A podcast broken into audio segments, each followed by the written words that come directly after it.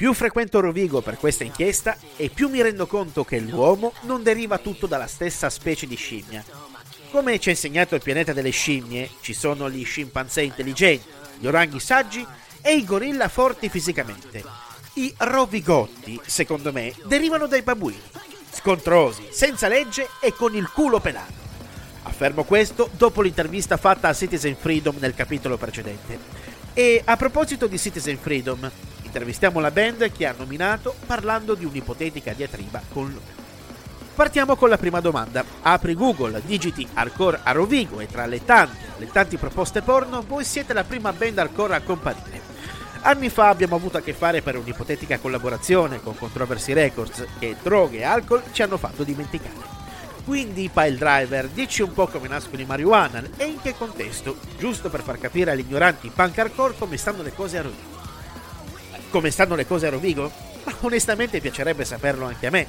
Diciamo che da quel poco che ho visto negli anni addietro, se qualcuno mi dice che a Rovigo esiste una scena o è esistita, gli scoppio a ridere in faccia. A meno che per scena non si intenda quei due o tre gruppi che fanno comunella. Per quanto riguarda la nostra band, tutto nasce in maniera ufficiale all'inizio del 2013, per volontà di spia, voce, chitarra e di tutto o di più, che voleva fare una roba per fatti suoi anche abbastanza grezza. Una cosa tira l'altra e nel corso del tempo abbiamo inglobato stili diversi, pur mantenendo una forte componente punk e provando metodi differenti sotto qualsiasi punto di vista, per quanto riguarda il suono, la strumentazione, i testi e la tecnica. Abbiamo anche avuto la possibilità di lavorare con produttori esteri americani, giapponesi, inglesi, e questo ci ha aiutato moltissimo per acquisire una visione più ampia su come intendere, vivere e respirare la musica con un figlio decisamente più internazionale, cercando di apprendere da tutti gli input con i quali siamo venuti a contatto. Questo libro costituisce un'inchiesta sul perché in una zona depressa e borghese come Rovigo non si sia sviluppata una scena hardcore degna di essere definita tale. Ma non siete i primi che nel corso delle interviste mi dicono che non è mai esistito niente. Internamente non c'era nulla, ma con il resto d'Italia e del mondo vi relazionavate? Zona depressa in senso economico o nel senso che è proprio una provincia di merda? In ogni caso, io ho una mia teoria sul perché il punk non ha mai proliferato qua, ma è data da un'esperienza del tutto personale, quindi prendila per quella che è. Tutti i musicisti di Rovigo con cui ho provato a suonare prima di oggi erano ossessionati dal fare musica complicata. Sentivano la necessità di darsi un tono, forse un modo per uscire dall'anonimato, di brillare all'interno di una città di cui nessuno conosce l'esistenza, anche perché spesso i risultati sono di una stucchevolezza mortale. Va da sé che il punk non è di certo il genere giusto per masturbarsi con la tecnica, perlomeno non se ragioniamo per stereotipi. E Rovigo è la città degli stereotipi per eccellenza. Il punk è tutta attitudine e interplay. Non c'è spazio per le prime donne.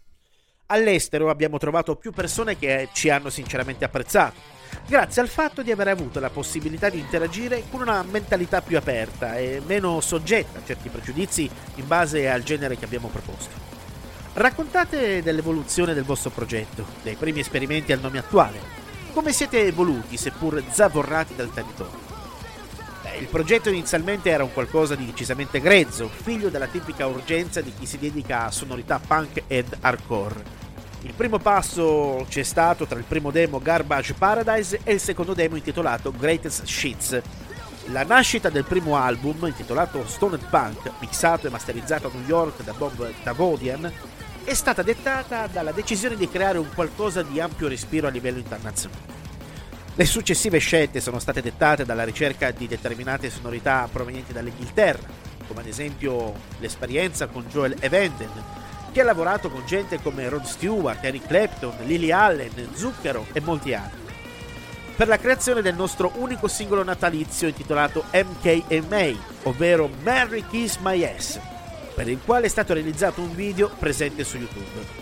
Per un remix di Alone uscito a nome di Out of Beats, così come per un altro lavoro di due pezzi dal titolo All Up Are Gone, a nome Marijuana, siamo finiti in Giappone per esattezza ad Aomori per il mixing da parte della FSFS Records, mentre il mastering è stato eseguito da Pete Meyer, una vera e propria leggenda. Basti pensare che comunque tra i suoi lavori e i suoi artisti ci sono band del calibro di U2, Rolling Stone, The Killers e molti altri.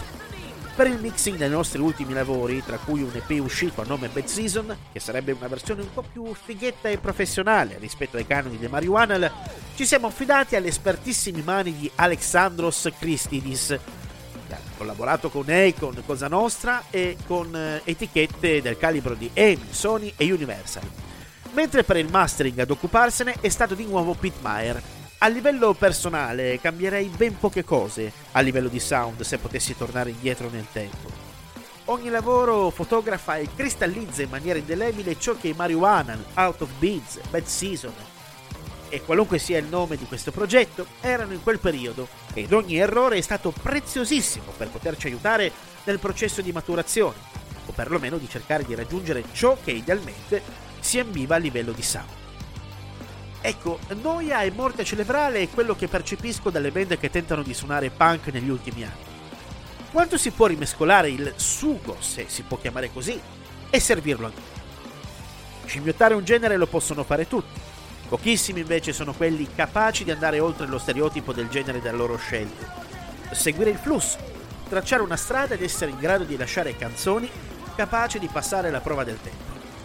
Lasciamo da parte il politicamente scorretto, che spesso e volentieri spinge in maniera conscia o meno la band ad autoghettizzarsi, in nome di una non ben precisata integrità, portandola spesso a diventare la parodia di se stessa. Se gli ingredienti sono buoni in partenza e la cottura rispetterà i tempi, il sugo servito troverà sempre chi lo saprà apprezzare. Ed è proprio questo che manca al giorno d'oggi. È tutto troppo veloce, usa e getta. Devi sfondare al primo colpo perché non ne hai una seconda opportunità e sinceramente il cibo del fast food lo lascio volentieri ad altri. Ultimissima domanda. Conoscete per caso Citizen Freedom? No, mai sentito. Non lo conosciamo.